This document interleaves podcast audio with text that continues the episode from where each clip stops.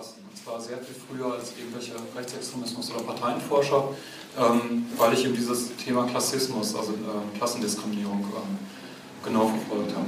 Ein zweiter Themenschwerpunkt von mir ist organisierter Antifeminismus. Da habe ich auch zwei Bücher verfasst und für die Friedrich-Ebert-Stiftung zwei Expertisen, AfD und äh, Antifeminismus, Keimzelle der Nation heißen die. Bei der ähm, Rosa-Luxemburg-Stiftung habe ich ähm, diese Expertise, Expertise verfasst, die müsste hier rumfliegen.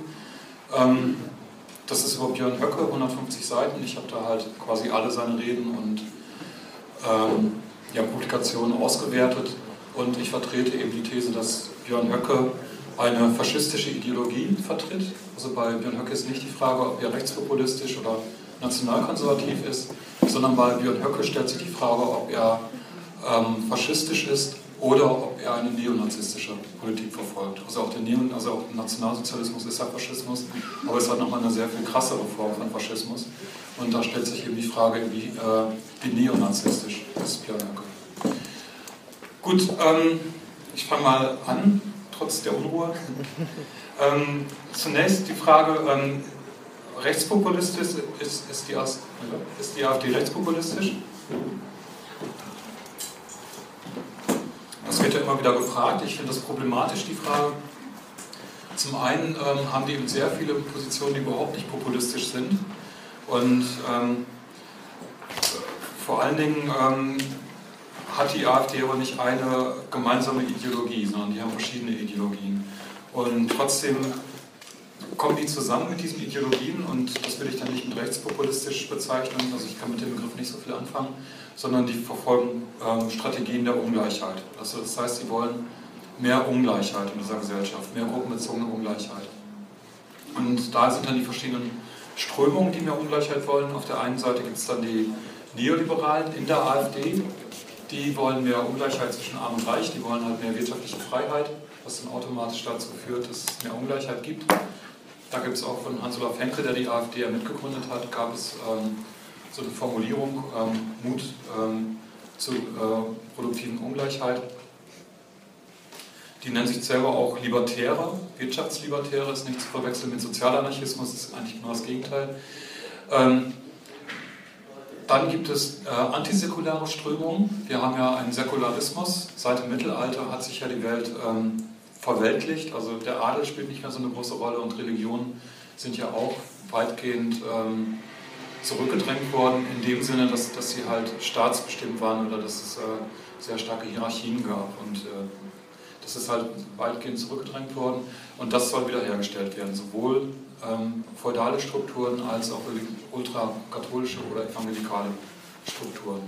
Und damit verbunden mit dem christlichen Fundamentalismus dann äh, sehr viele antifeministische Positionen. Also da sind Ungleichheiten zwischen Frauen und Männern wieder stärker und deutlich gemacht werden. Und ähm, auch homosexuelle Lebensentwürfe sollen halt nicht gleichgesetzt werden mit heterosexuellen Lebensentwürfen. Gut, und als drittes dann die neue rechte Strömung oder auch völkisch-nationale Bewegung oder auch faschistische Bewegung. Ähm, auf die werde ich dann zum Schluss eingehen. Alle, und äh, genau, die wollen halt eine Ungleichheit zwischen Deutschen und Nichtdeutschen, zwischen Islam und Christentum, zwischen Abendland und Morgenland. Das ist halt so die Ungleichheitsideologie. Die AfD ist stärker geworden, oder die AfD ist entstanden in der Wirtschaftskrise. Ähm, das hat sie eigentlich gemein mit allen rechten Bewegungen, mit allen rechten Parteien in Europa die auch sehr viel stärker geworden sind in der Wirtschaftskrise. Es gab dann nochmal einen Schub mit der Flüchtlingsdebatte, also mit der Flüchtlingsdebatte sind, hier nochmal stärker geworden.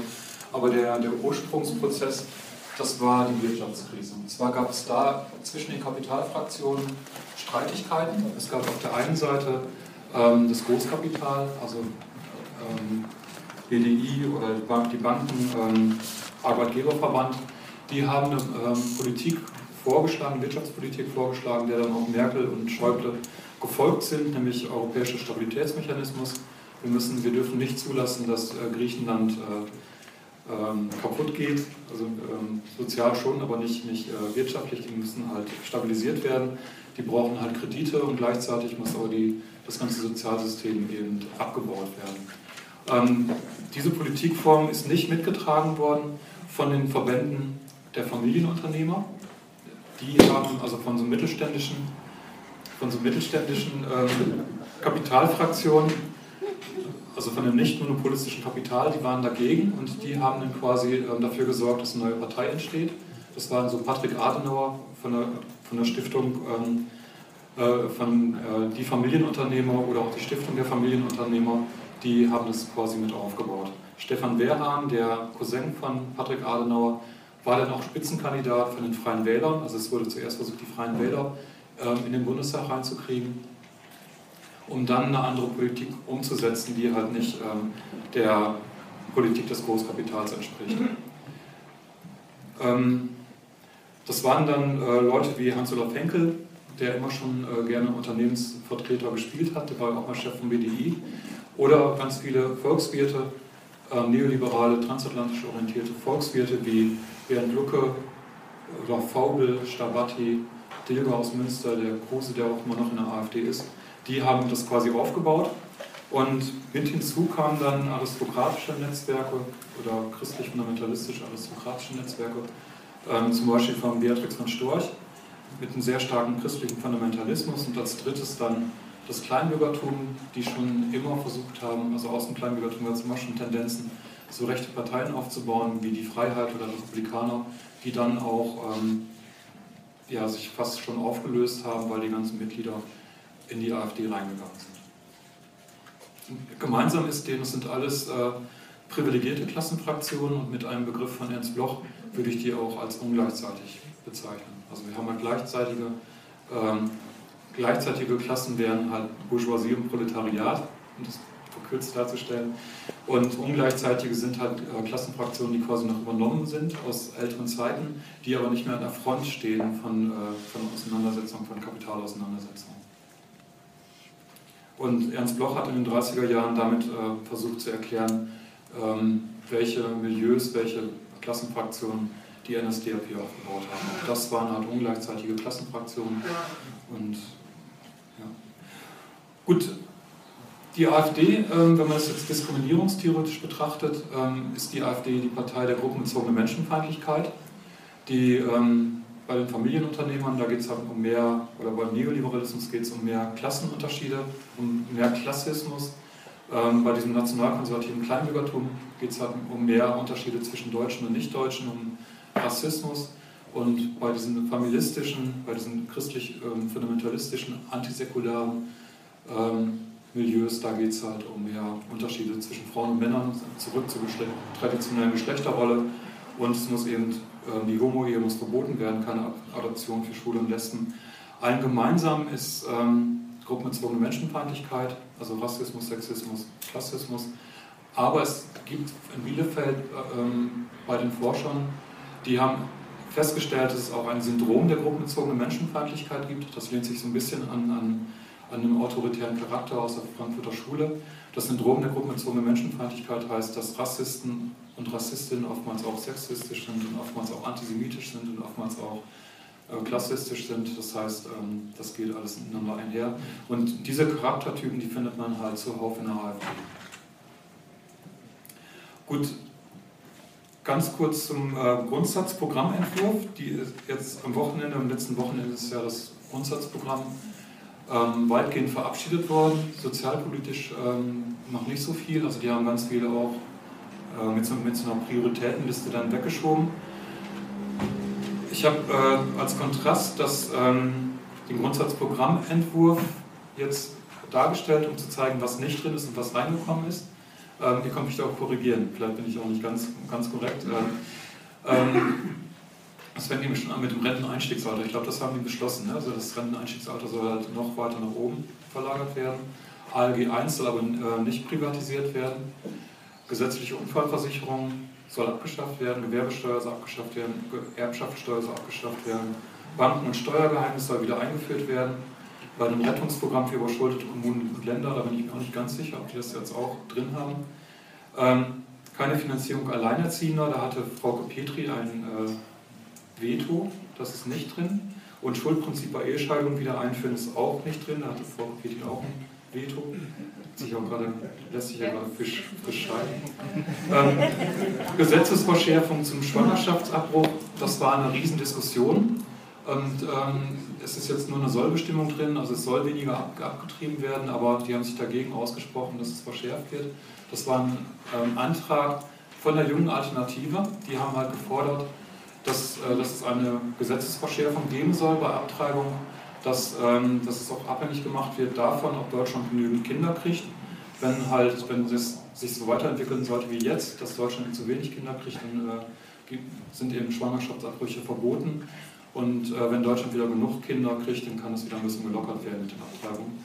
Es war dann auch die Rede von Lifestyle, also ähm, Abtreibung als, als Lifestyle, das ist inzwischen ein Lifestyle, das abgetrieben wird, das ist schick, gehört dazu. Und ähm, das ist aber abgeschmettert worden. Also die haben, ähm, eine Mehrheit war dann dagegen, dass, ähm, dass es verschärft wird. Also die junge Union, äh, die, die junge Alternative, Entschuldigung, die junge Alternative konnte sich dann nicht durchsetzen. Ähm, anders bei den äh, anderen Punkten zu, ähm, zum Gender-Thema, traditionelle Geschlechterrollen bewahren, ist drin, Genderforschung abschaffen ist drin, Antidiskriminierungsgesetze und Diversity-Programme abschaffen. Da bin ich mir nicht ganz sicher, aber ich glaube, tendenziell müsste das auch drin sein. Äh, Privatisierung des öffentlich-rechtlichen Rundfunks. Ähm, da gab es sogar eine Verschärfung, und zwar gab es einen Herrn Dachauer aus Dachau, der ähm, sehr eloquent ähm, sich dafür eingesetzt hat, dass das Ganze privatisiert wird dass, und das sehr viel stärker Internet gestützt wird, während ältere AfDler meinten, sie wollten aber den, den öffentlich-rechtlichen Rundfunk behalten und ihren Fernseher. Also das war halt so ein, Konflikt, aber da hat sich halt der ähm, äh, Herr Dachauer durchgesetzt. Ne? Also ähm, das soll halt äh, möglichst alles privatisiert werden. Es gibt dann halt Bezahlfernsehen, so auch bei ARD und ZDF. Und es ist halt nicht mehr öffentlich-rechtlich letztlich. Dann sicherheitspolitischer Befreiungsschlag, Systemwechsel hin zu Ausländerbehörden, Polizei und Strafverfolgung, die, wo es mehr Respekt geben soll. Strafmündigkeitsalter auf zwölf Jahre senken ist auch drin. Wehrpflicht für Männer wieder einführen ist drin. Dienstpflicht für Frauen einführen, glaube ich nicht. Ähm, keine, verengt, keine verengte Erinnerungskultur auf die Zeit des Nationalsozialismus ist drin. Grundrecht auf Asyl abschaffen, da bin ich mir auch nicht ganz sicher, ob das jetzt so in dieser Formulierung drin ist. Ähm, bei den jüdischen und islamischen Praktiken einschränken, wie Jungbeschneidung und Schächtung. Da ist Jungbeschneidung nicht drin, aber Schächtung soll ist, ist drin? Ja, genau. Und äh, die Schächtung ist halt, äh, das, die soll verboten werden. Ich denke halt, es liegt auch daran, es gab damals schon mal nach dem Kölner Urteil zur Jungbeschneidung, da gab es in dieser maskulistischen Männerrechtsszene äh, auch sehr viel Streit. Die einen Männerrechtler haben gesagt, endlich wird anerkannt, dass äh, Jungbeschneidung Gewalt ist. Es gibt also Gewalt gegen Männer, endlich wird das anerkannt. Während andere Maskulisten gesagt haben, ähm, was die äh, Familien mit ihren Kindern machen, das geht dem Staat gar nichts an. Und die dann auch äh, sich dagegen verwahrt haben, dass äh, der Staat sich in Religionssachen äh, einmischt. Und ich denke, das hat ähnliche Diskussionen auch gegeben in der AfD, sodass halt Schächtung ist halt unwidersprochen drin, das soll verboten werden, während Jungbeschneidung eben ähm, nicht reingenommen wurde. Auch aufgrund der Kritik, die es gab wegen Antisemitismus. Genau, der Islam gehört nicht zu Deutschland, ist drin, und zwar noch mit einer verschärften Formulierung. Der Tilschneider von der Patriotischen Plattform hat sich damit durchgesetzt, dass äh, formuliert wurde, dass der Islam nicht reformierbar ist. Es gibt also keinen Reform-Islam, sondern der Islam ist ähm, im Sinne der, also so wie die AfD ihn versteht, ist nicht reformierbar, und äh, steht halt mit dem Grundgesetz in, oder mit der Verfassung halt im Widerspruch. Und dann AKW-Laufzeitverlängerung ist drin. Die soll halt, AKW-Laufzeit soll verlängert werden. Klimaschutzpolitik soll auch beendet werden und erneuerbare Energiengesetz abschaffen ist auch drin. Das heißt, die meisten Sachen sind übernommen, aber ähm, es gab direkt nach dem Parteitag von der Patriotischen Plattform ähm, Papier, wo die gesagt haben, das muss alles nochmal nachgebessert werden, das ist jetzt nicht der, der letzte Schluss und ähm, es geht halt weiter. Gut, dann komme ich jetzt zu den Ungleichheitsideologien der AfD. Da gibt es zum einen den Neoliberalismus, dafür stehen Alice Weidel, Konrad Adam, Markus Britzel oder Sven Tritschler. Sven Tritschler ist äh, Chef der Jungen Alternative zusammen mit Frohnmeier. Ähm, Frohnmeier ist übrigens der, ja, der hat häufiger gesagt, Höcke ist ein großes Vorbild. Und äh, interessanterweise hat Frauke Petri ausgerechnet Markus Frohnmeier zum äh, Medienberater gemacht und einen Herrn Klonowski vom Fokus. Auch, also auch der Klonowski vom Fokus ist ein extremer Scharfmacher, sowohl antifeministischen Scharfmacher als auch mit sehr nationalistischen Tönen. und äh, wirtschaftlich gesehen libertär, also auch da ein Neoliberaler. Und diese beiden Scharfmacher sind jetzt quasi die Medienberater von Frauke Petri. Ich denke, es geht, geht halt darum, dass sie nicht aus Versehen mal irgendwas Gemäßigtes sagt. ähm, genau, bei diesen Leuten, ach ne, ich muss noch was erzählen zu. Alice Weidel ähm, ist äh, ja, eine Volkswirtin, ist die Chefin des, der Programmkommission der AfD. Konrad Adam, langjähriger Journalist, hat die AfD mit aufgebaut, war lange auch Parteivorsitzender der AfD und ähm, ist jetzt der Chef des, äh, der in Gründung befindlichen äh, Stiftung der AfD, der Erasmus-Stiftung. Markus Prozell sitzt im Europäischen Parlament und ähm, ist äh, Chef des größten Landesverbandes NRW der AfD und hat eine Beziehung mit Frau Petri, also hat auch Kontakte halt direkt zum Vorstand. Gut, ähm, zum Konrad Adam, das muss ich jetzt ein bisschen abkürzen. Also einige Artikel zeigen halt, ähm, dass der ist auf der einen Seite neoliberal in dem Sinne, wie die meisten das auch verstehen, dass eben ähm, gesagt wird, warum soll ich für diese ganzen Leute, die nichts leisten, bezahlen? Die sollen gefällig für sich selber aufkommen. Ne? Und hat dann im gleichen Jahr, vor zehn Jahren, also im, im Oktober 2006, dann geschrieben, äh, dass es kein Fortschritt gewesen ist, dass das allgemeine Wahlrecht eingeführt wurde, weil seit wir das allgemeine Wahlrecht haben, ähm, kommt es eben dazu, dass äh, die Leute, die nichts leisten, dafür sorgen, dass sie immer mehr Geld bekommen. Und äh, das könnt ihr einfach nachlesen, einfach googeln, äh, das ist alles in der Welt so nachzulesen, aber das muss ich jetzt abkürzen. Gut, die Hayek-Gesellschaft, der Hayek hatte als erster auch, oder einer der ersten, der die Idee hatte, dass das allgemeine Wahlrecht kein Fortschritt war und dass man ähm, den Menschen, die Geld vom Staat erhalten, das Wahlrecht ruhig aberkennen könnte, aus Präventionsgründen weil wenn die mal irgendwie eine Mehrheit haben, die Leute, die Geld vom Staat erhalten, können die sich immer mehr Geld auszahlen. Ähm, das sind halt auch Ordoliberale, das heißt, die wollen nicht nur Wirtschaft verändern, sondern die wollen auch das demokratische System ändern zugunsten der, ähm, der äh, Leistungsträger in Anführungszeichen. Ähm, und diese Hayek-Gesellschaft, die hat sich allerdings gespalten. Die hat sich nämlich parallel gespalten, zeitlich gesehen parallel gespalten zu der Spaltung der AfD. Die AfD hat sich ja vor einem Jahr ungefähr gespalten. Und zwar sind die Neoliberalen wie Henkel, Lucke, ähm, Stabatti, Vogel, die sind alle rausgegangen aus der AfD. Das waren aber nicht einfach nur Neoliberale, sondern es sind auch sehr viele Neoliberale drin geblieben, sondern das waren transatlantisch orientierte Neoliberale. Das heißt, die wollten ein Freihandelsabkommen mit den Vereinigten Staaten und sie waren halt für Russland-Sanktionen und ähm, deswegen sind die quasi rausgeworfen worden weil die halt zu USA orientiert waren. Ähm, drin geblieben sind dann Nationalkonservative und Neoliberale, die nicht USA orientiert sind. Das heißt, äh, die sind jetzt nicht gegen TTIP, weil das ein Freihandelsabkommen ist, sondern die sind gegen TTIP, weil sie anti-amerikanisch orientiert sind. Also ein TTIP zusammen mit Putin, da hätten die wahrscheinlich nichts gegen. Ähm, und die Hayek-Gesellschaft als Sammelbecken, als quasi treibende Kraft von, von äh, extrem Neoliberalen, die hat sich zum gleichen Zeitpunkt gespalten. Äh, wegen den Rechtstendenzen in der Hayek-Gesellschaft hat äh, Beatrix von Storch mitgemacht. Und Hans-Olaf Henkel, der zum Beispiel dann rausgegangen ist aus der AfD, der ist dann auch rausgegangen aus der Hayek-Gesellschaft und Beatrix von Storch ist in der AfD geblieben und ist auch in der Hayek-Gesellschaft geblieben. Das zeigt, ähm, die ähm, Neoliberalen sind nicht raus aus der AfD, sondern nur die transatlantisch orientierten Neoliberalen. Es gibt eine libertäre Alternative in der AfD, die ähm, von Sven Tritschler und noch einem weiteren aus, aus der äh, jungen Alternative aus dem Vorstand, die machen da so mit und ähm, einige Punkte habe ich rausgeschrieben. Sie fordern eine drastische Steuersenkung und Reduzierung der Staatsquote. Sie fordern eine vollständige Privatisierung aller auch teilweise im Staatsbesitz befindlichen Unternehmen. Sie fordern das Ende aller staatlicher Entwicklungshilfe. Sie fordern die Abwicklung des staatlichen Rentensystems. Ähm, sie streben auf lange Sicht den reinen Minimalstaat an, also weg von diesem Nanny-Staat, diesem übervorsorglichen Staat. Die Leute sollen für sich selber sorgen. Und äh, sie fordern ein liberaleres Waffenrecht. Ja, das sind 20 äh, Punkte, also extrem neoliberal. Quasi der Staat soll nur noch Eigentum schützen. Also quasi dieser Nachtwächterstaat, das wird da angestrebt. Und das sind halt jetzt nicht irgendwelche Spinner, das sind natürlich schon Spinner, aber sind keine, keine, die werden nicht in der AfD jetzt marginalisiert, sondern die haben wichtige Posten. Ja, also der Chef des Jugendverbandes zu sein, ist halt nicht unerheblich.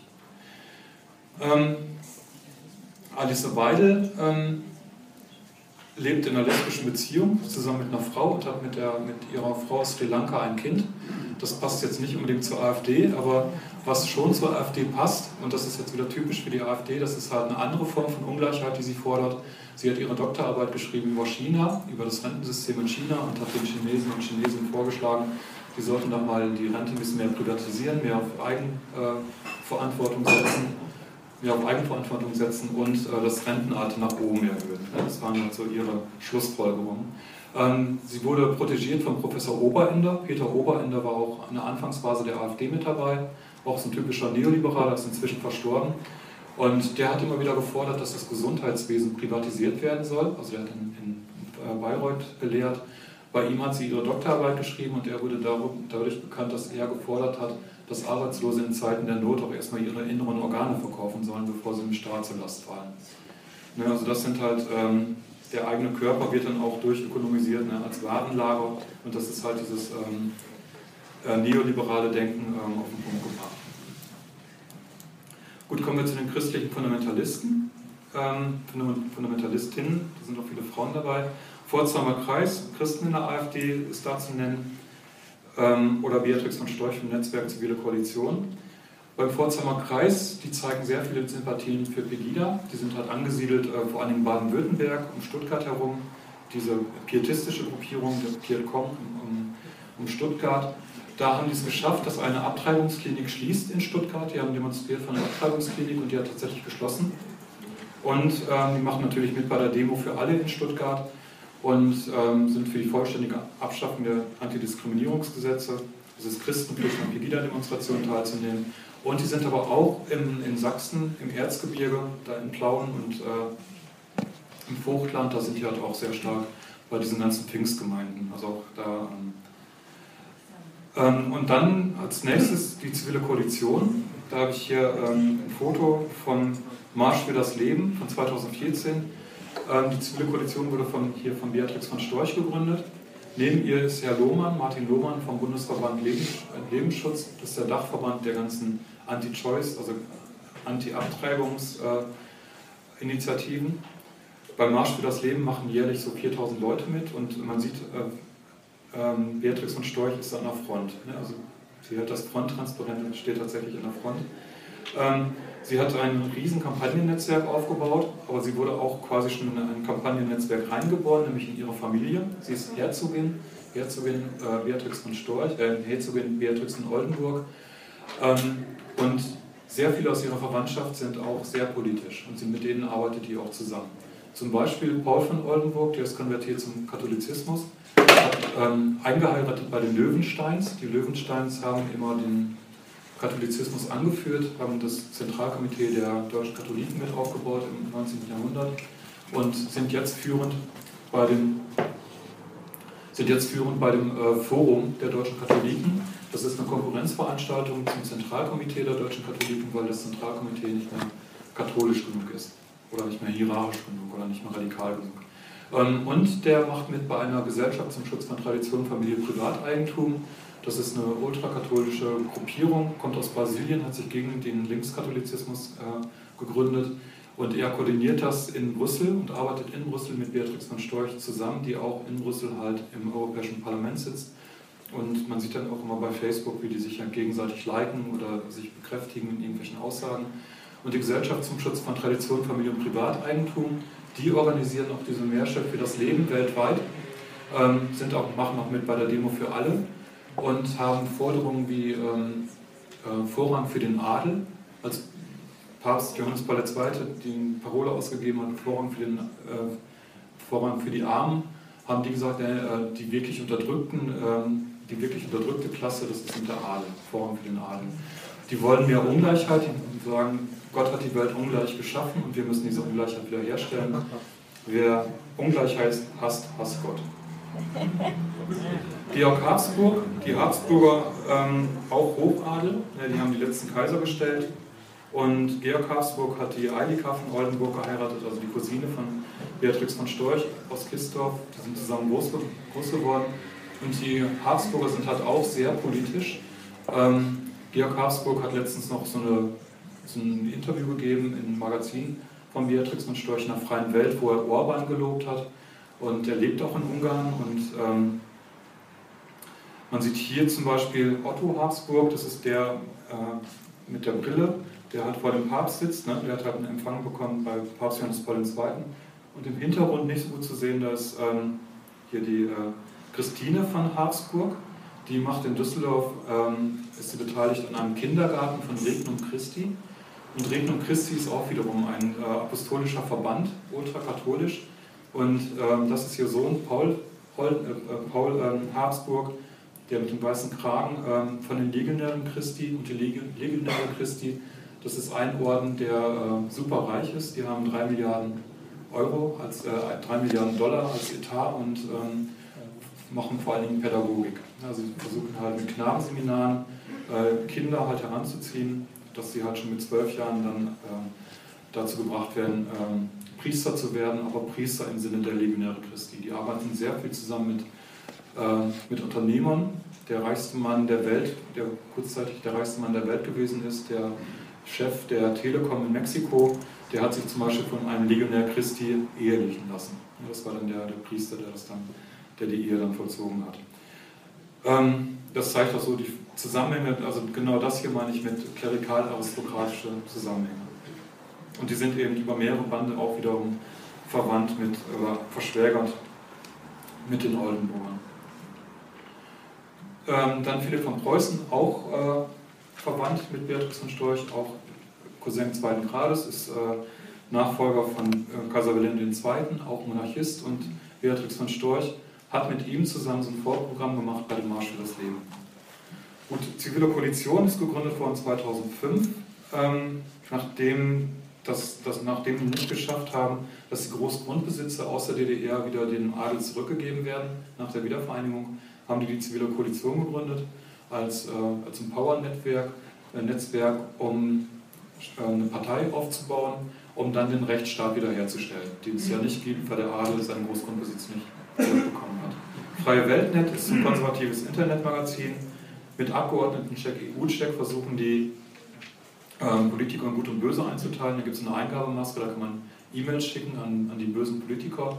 Und das klappt. Die haben jetzt äh, nach Aussagen von Beatrix von Storch zwei Millionen E-Mails an Abgeordnete verschickt. Das heißt, die machen massiv Druck mit äh, E-Mail-Kampagnen. Bürgerwille direkte Demokratie gehört dazu mit Vera Lengsfeld, familienschutz.de, das hat Hedwig von. Hm? Ja. ja, Vera Lengsfeld, die ist, macht AfD-Politik, die ist in der CDU, aber die ist ja auch schon mehrfach abgemahnt worden von der CDU, dass sie nicht so viel, also so ähnlich wie Sarah sie mit der SPD ist, die hat ähm, in der CDU. Ähm, Familienschutz.de, ähm, Hedwig von Weberförder hat da die ganze ähm, ähm, ja, Geschlechterpolitik koordiniert für die zivile Koalition, auch die Demo für alle. Die Demo für alle in Stuttgart wird auch koordiniert von der AfD bzw. von Beatrix von Storch, die ja stellvertretende AfD-Vorsitzende ist. Das hat die auch so gesagt in Hamburg.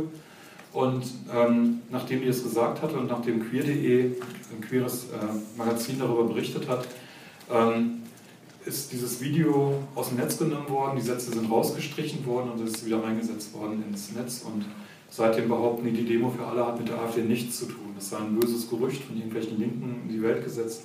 Das stimmt aber gar nicht. Das wurde dann alles noch umgruppiert und jetzt sieht es so aus, als hätte Hedwig von Weberförde als Koordinatorin der Demo für alle nichts mit der ähm, AfD zu tun. Ähm, genau. Spannend hier ist jetzt noch die Frau Beatrix von Storch sitzt ja im Parlament und die ist aus zwei europäischen Organisationen rausgeworfen worden.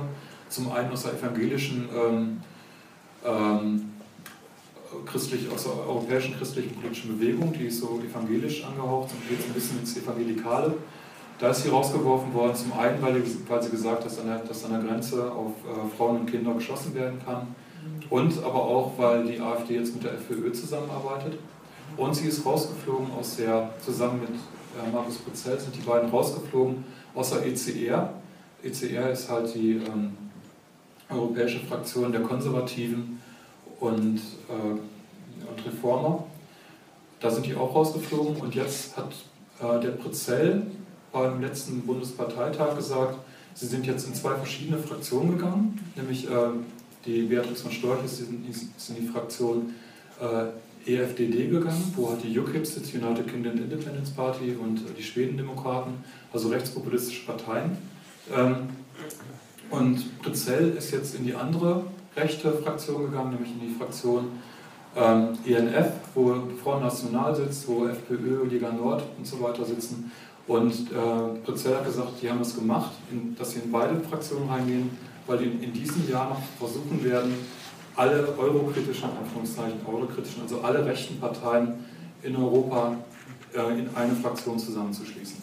Ja, also die AfD ist momentan führende Kraft ähm, beim Zusammenschluss aller rechten Parteien ähm, in Europa. Mit Ausnahme vielleicht von NPD oder Goldene Morgenröte, also da ist man noch vorsichtig, die sind noch nicht mit im Boot, aber alle anderen gehören dann quasi dazu. Also die AfD ist inzwischen, obwohl die nur zwei Leute haben im Europäischen Parlament, versucht jetzt eine Vorreiterrolle einzunehmen. Gut, äh, noch zu Beatrix von Storch. Also bei Facebook sieht man dann, dass Paul Oldenburg zitiert eigentlich jemand vom Opus Dei, dass da ein unheiliger Geist inzwischen weht in der katholischen Kirche. Beatrix von Storch pflichtet ihm bei. Oder er kritisiert das Zentralkomitee der deutschen Katholiken, weil die über Homosexualität diskutieren. Und Beatrix von Storch sagt dann, okay, ähm, ZTK meets EKD, toll. Ja, also das heißt, Beatrix von Storch bekämpft die evangelische Kirche Deutschlands und ihr Cousin bekämpft äh, das Zentralkomitee der deutschen Katholiken, weil die alle nicht mehr wirklich äh, evangelisch oder katholisch genug sind. Ähm, kommen wir jetzt zum völkischen Nationalismus ähm, oder Faschismus auch. Ich ähm, diskutiere da mit Henrik Kellersohn vom Duisburger Institut für Sprach- und Sozialforschung, wo ich auch mitmache, was der bessere Begriff ist. Ähm, also inhaltlich meint es ungefähr dasselbe, aber ähm, es ist halt die Frage, wie benennt man das? Und völkischer Nationalismus hat den Vorteil, dass äh, der Begriff Faschismus in Deutschland immer sofort gleichgesetzt wird mit Auschwitz. Und dann ist es halt schwierig zu sagen, das ist aber faschistisch, weil dann äh, sofort gesagt wird, wie das soll, das, das soll Auschwitz sein. Das kann doch nicht sein. Ne? Das, ist, das heißt, äh, es ist halt schwierig, ähm, Faschismus jemandem vorzuwerfen, weil dann sofort gekontert wird, ja, aber ich, ich will doch gar nicht Auschwitz. So, und ähm, die Schwierigkeit beim völkischen Nationalismus ist, ähm, dass es vielleicht ähm, verharmlosend werden kann, weil ähm, der Begriff völkisch wird zwar verbunden auch mit dieser Zeit unter Hitler, also mit dem Nationalsozialismus, aber nicht unbedingt, weil Frau Petri hat jetzt zum Beispiel gesagt bei dem Bundesparteitag, ja, was spricht dann dagegen, völkisch zu sein? Wir sind, wir sind völkisch und das heißt, wir sind für das Volk da und was spricht dagegen? Endlich ist man eine Partei fürs Volk da. Das heißt, das kann sehr schnell auch entwertet werden und ähm, da ist halt die Frage, wie das besser benannt wird. Ich äh, tendiere dazu, das faschistisch zu benennen, was Björn Höcke macht. Ähm, Björn Höcke ähm, sitzt, ähm, also der bringt ganz viele verschiedene rechte ähm, Bewegungen zusammen und in den Medien ähm, wird das, in kritischen Medien wird das auch gut dargestellt, aber in den kritischen Medien wird oft ein Punkt vergessen, nämlich äh, die völkische Neonazi-Szene. Die wird ganz oft nicht mit äh, Björn Höcke in Verbindung gebracht. Also ähm, es gibt zum Beispiel einen Artikel in der Zeit, der war überschrieben, Höcke ist kein Nazi. Ja, und damit war dann gemeint, wir müssen vorsichtig sein, wir müssen differenzieren bei dem, was wir sagen. Ähm, Höcke bezieht sich auf die neue Rechte und nicht auf den Nationalsozialismus, deswegen ist er kein Nazi, aber er ist trotzdem undemokratisch, er ist trotzdem natürlich äh, geht ja in eine ganz, äh, rassist, ganz üble rassistisch, rassistische Bewegung. Wir müssen das aber differenzieren. Aber genau da bin ich mir nicht sicher. Ne? Ich würde sagen, man kann nicht sagen, dass Höcke kein Nazi ist. Also da müsste erstmal sehr viel mehr aufgeklärt werden und das wird halt verheimlicht. Ne? Und ähm, solange das verheimlicht wird, können wir nicht sagen, dass Höcke kein Nazi ist. Ähm, ja, Björn Höcke steht für die neue Rechte, also Institut für Staatspolitik, mit denen arbeitet er schon sehr lange zusammen. Das ist halt, äh, werde ich gleich darauf eingehen, Namen sind da Götz Kubitschek oder Andreas Lichert. Dann hat er sehr viele Kontakte zu der hessischen Stahlhelm-Fraktion, also Ex-CDU-Stahlhelm-Fraktion in der Nachfolge von Dregger. Das war so die rechteste CDU, die wir in Deutschland hatten. Und ähm, das sind Namen wie Heiner Hofsommer, der im, im, hessischen Landesparlament saß und dann aber als Lehrer mehr oder weniger rausgeworfen wurde, weil er rassistische Thesen vertreten hat oder Martin Roman, der aus der CDU rausgeflogen ist, weil er von den Juden als Tätervolk gesprochen hat. Und das heißt schon was, aus der CDU rauszufliegen. Ähm, Martin Roman ist ein Bekannter von Höcke und Martin Roman macht auch bei der AfD jetzt mit. Der hat sich aufstellen lassen in Fulda, in Hessen bei den, Landtag, äh, bei den Kommunalwahlen und kooperiert jetzt mit der AfD. Soll auch aufgenommen werden, er will auch aufgenommen werden, ich weiß jetzt nicht gerade den aktuellen Stand. Oder Alexander Gauland, der kommt auch aus Hessen, auch da gab es damals einen Skandal und auch der gehört eben zu dieser hessischen Stahlhelm-Fraktion. Dann rechte Burschenschaften. Bei den Burschenschaften kann man nochmal differenzieren, die haben sich auch gespalten. Da ging es um den sogenannten ARIA-Nachweis. Es haben halt einige Burschenschaftler, Burschenschaftler gesagt, es reicht halt nicht, männlich und deutsch zu sein, um Burschenschaftler zu sein, sondern man muss auch nachweisen, dass die Vorfahren deutsch gewesen sind. Es gab einmal einen Vorfall, wo ein schwarzer Burschenschaftler aufgetreten, aufgetreten ist bei den äh, Burschenschaften und dann hat einer von den rechten Burschenschaften äh, ihm eine Banane unter die Nase gehalten. Also ein extremer Rassismus auch da und dieser äh, Benjamin Nolte, dieser Burschenschaftler, der macht auch mit bei der AfD.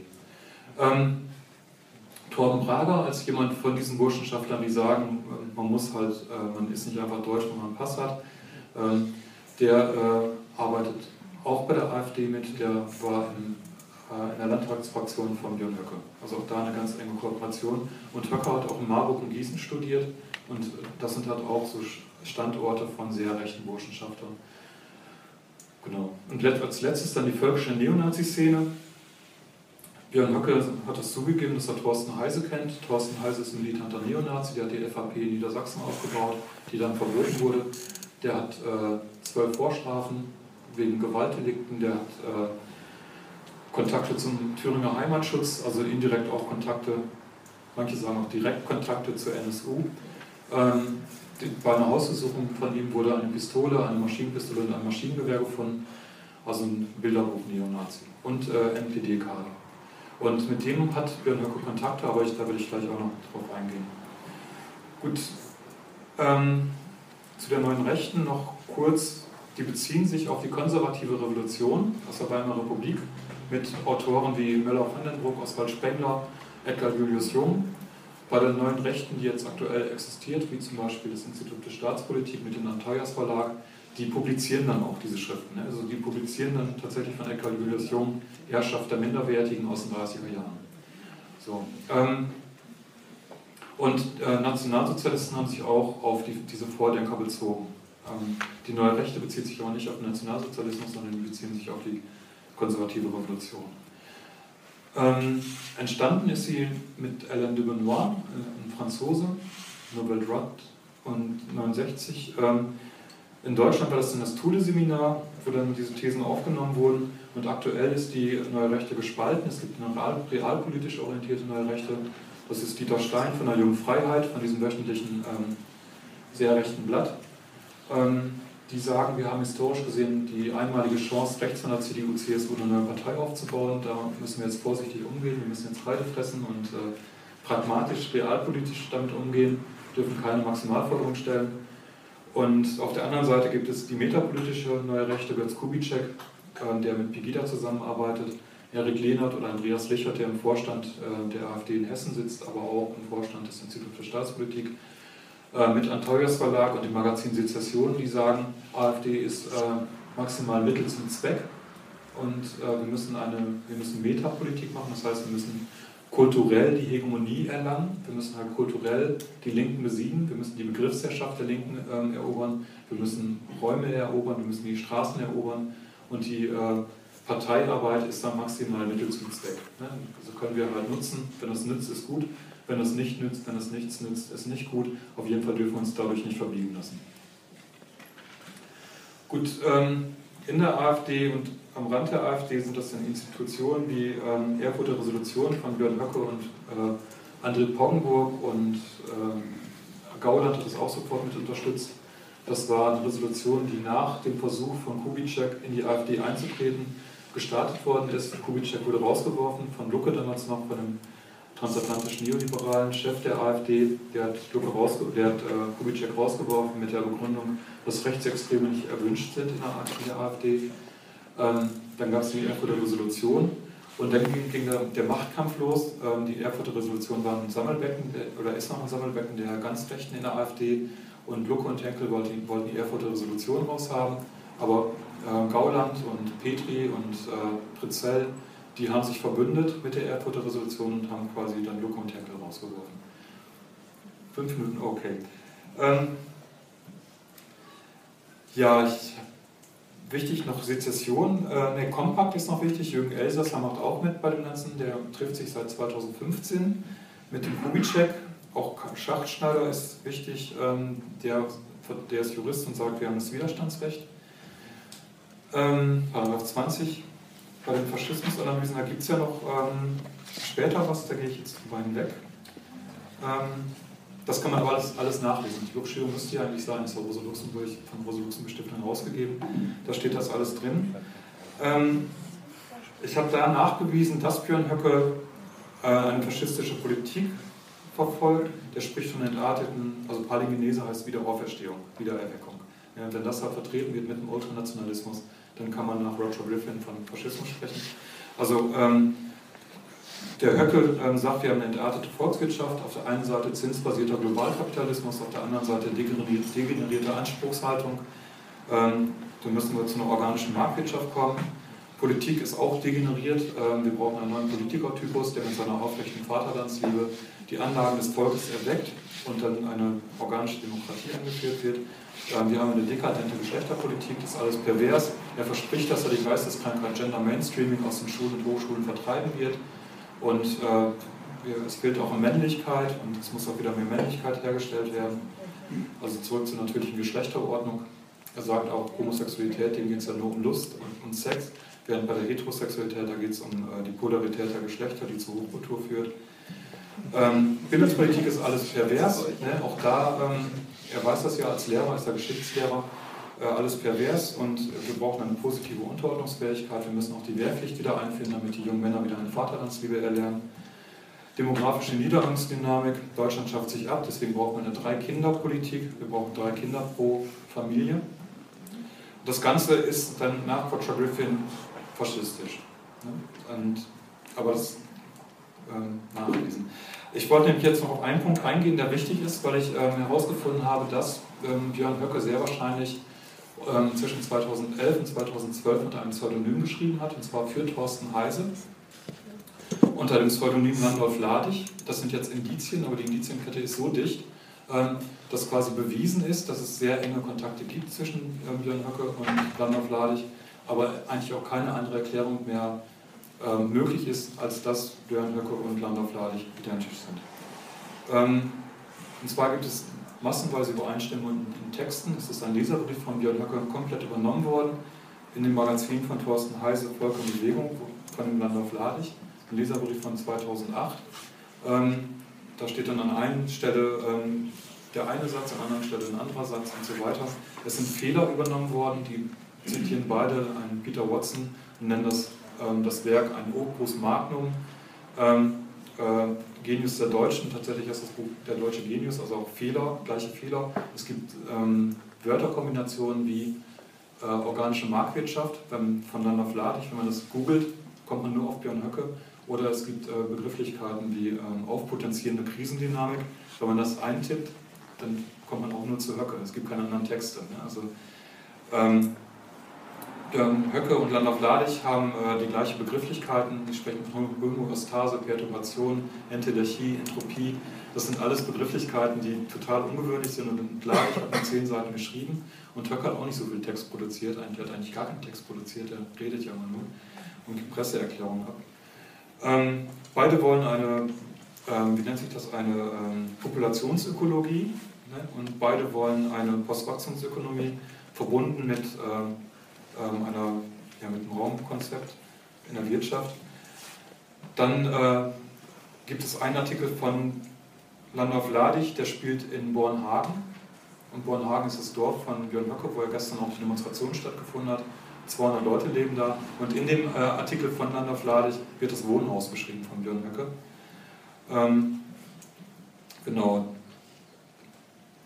Ja, die kennen sich gegenseitig, also das, auch das kommt noch hinzu. Und der älteste Sohn von Björn Höcke heißt Landogar. Das ist halt ein ganz ähnlicher Name wie Landolf. Landolf ist halt, Landolf und Landogar, das sind sehr extrem seltene Vornamen. Und bei diesen rechten völkischen Menschen ist das so, dass die ihren Kindern keine Vornamen geben, keine biblischen Vornamen geben, wie zum Beispiel Andreas. Also die, das geht nicht, sondern die, haben, die kriegen völkische Vornamen. Und da gibt es dann so Listen. Und auf diesen Listen ist dann Landogar und Landolf stehen direkt übereinander. Und, ähm, das sind halt so viele Indizien, die, ähm, erklärungsrelevant sind und ja, genau, das machen die halt nicht. Und äh, es gab damals ähm, von Lucke und von Henkel, die haben Höcke aufgefordert, dass er mich anzeigt, damit juristisch geklärt wird, ob irgendwas dran ist an meinen äh, Untersuchungen. Und dass Höcke eine eidesstattliche Erklärung abgibt, dass er nicht dieser landafladig ist. Und Höcke hat beides verweigert. Dann ähm, gab es ein Amtsenthebungsverfahren gegen Höcke. Allerdings sind dann Lucke und Henkel rausgeworfen worden und Poggenburg hat sich äh, ins Schiedsgericht wählen lassen und hat dann als Schiedsrichter festgestellt, dass an den ganzen Vorwürfen nichts dran ist. Ich gehe aber davon aus, ich bin jetzt auch fertig, ich gehe aber davon aus, dass Höcke landlaufladig ist und das ist deswegen schwierig, weil landlaufladig fordert in einem seiner drei Texte ähm, eine nationale Revolution. Ähm, die wird auch kommen, sagt er, wenn die Ölkrise jetzt zuschlägt, also wenn Peak Oil erreicht ist, wenn die maximale Ausbeutung von Öl erreicht ist, dann gibt es Revolution und wir als identitäre Systemopposition müssen uns dann an die Spitze setzen. Und zwar aus dem Grund, ähm, dass die ähm, Antiglobalisierungsbewegung wiederhergestellt wird, die es damals schon gegeben hat ähm, im Nationalsozialismus. Die muss wiederhergestellt werden. Und er sagt, Deutschland wurde zweimal überfallen, Erster und Zweiter Weltkrieg, aufgrund von Neid auf die Deutschen. Beim Zweiten Weltkrieg war das aber so, dass eben diese Antiglobalisierungsbewegung im Nationalsozialismus ähm, so prosperierend war und so geblüht hat, dass äh, die Gefahr bestand, dass sich das ausweitet und deswegen wurde Deutschland überfallen. Aber die Glut ist noch da und wir müssen jetzt zusehen, dass bei der kommenden Revolution in dieser Wirtschaftspolitik die organische Marktwirtschaft wiederhergestellt wird. Das ist Land auf Ladig und da denke ich, das ist Björn Höcke und deswegen denke ich, bei ihm ist nicht die Frage, ob er eine faschistische Ideologie verfolgt, das ist klar, sondern ob er eine, wie weit neonazistisch er ist. Also inwieweit er auch äh, Nationalsozialismus wiederherstellen will. Jetzt bin ich fertig.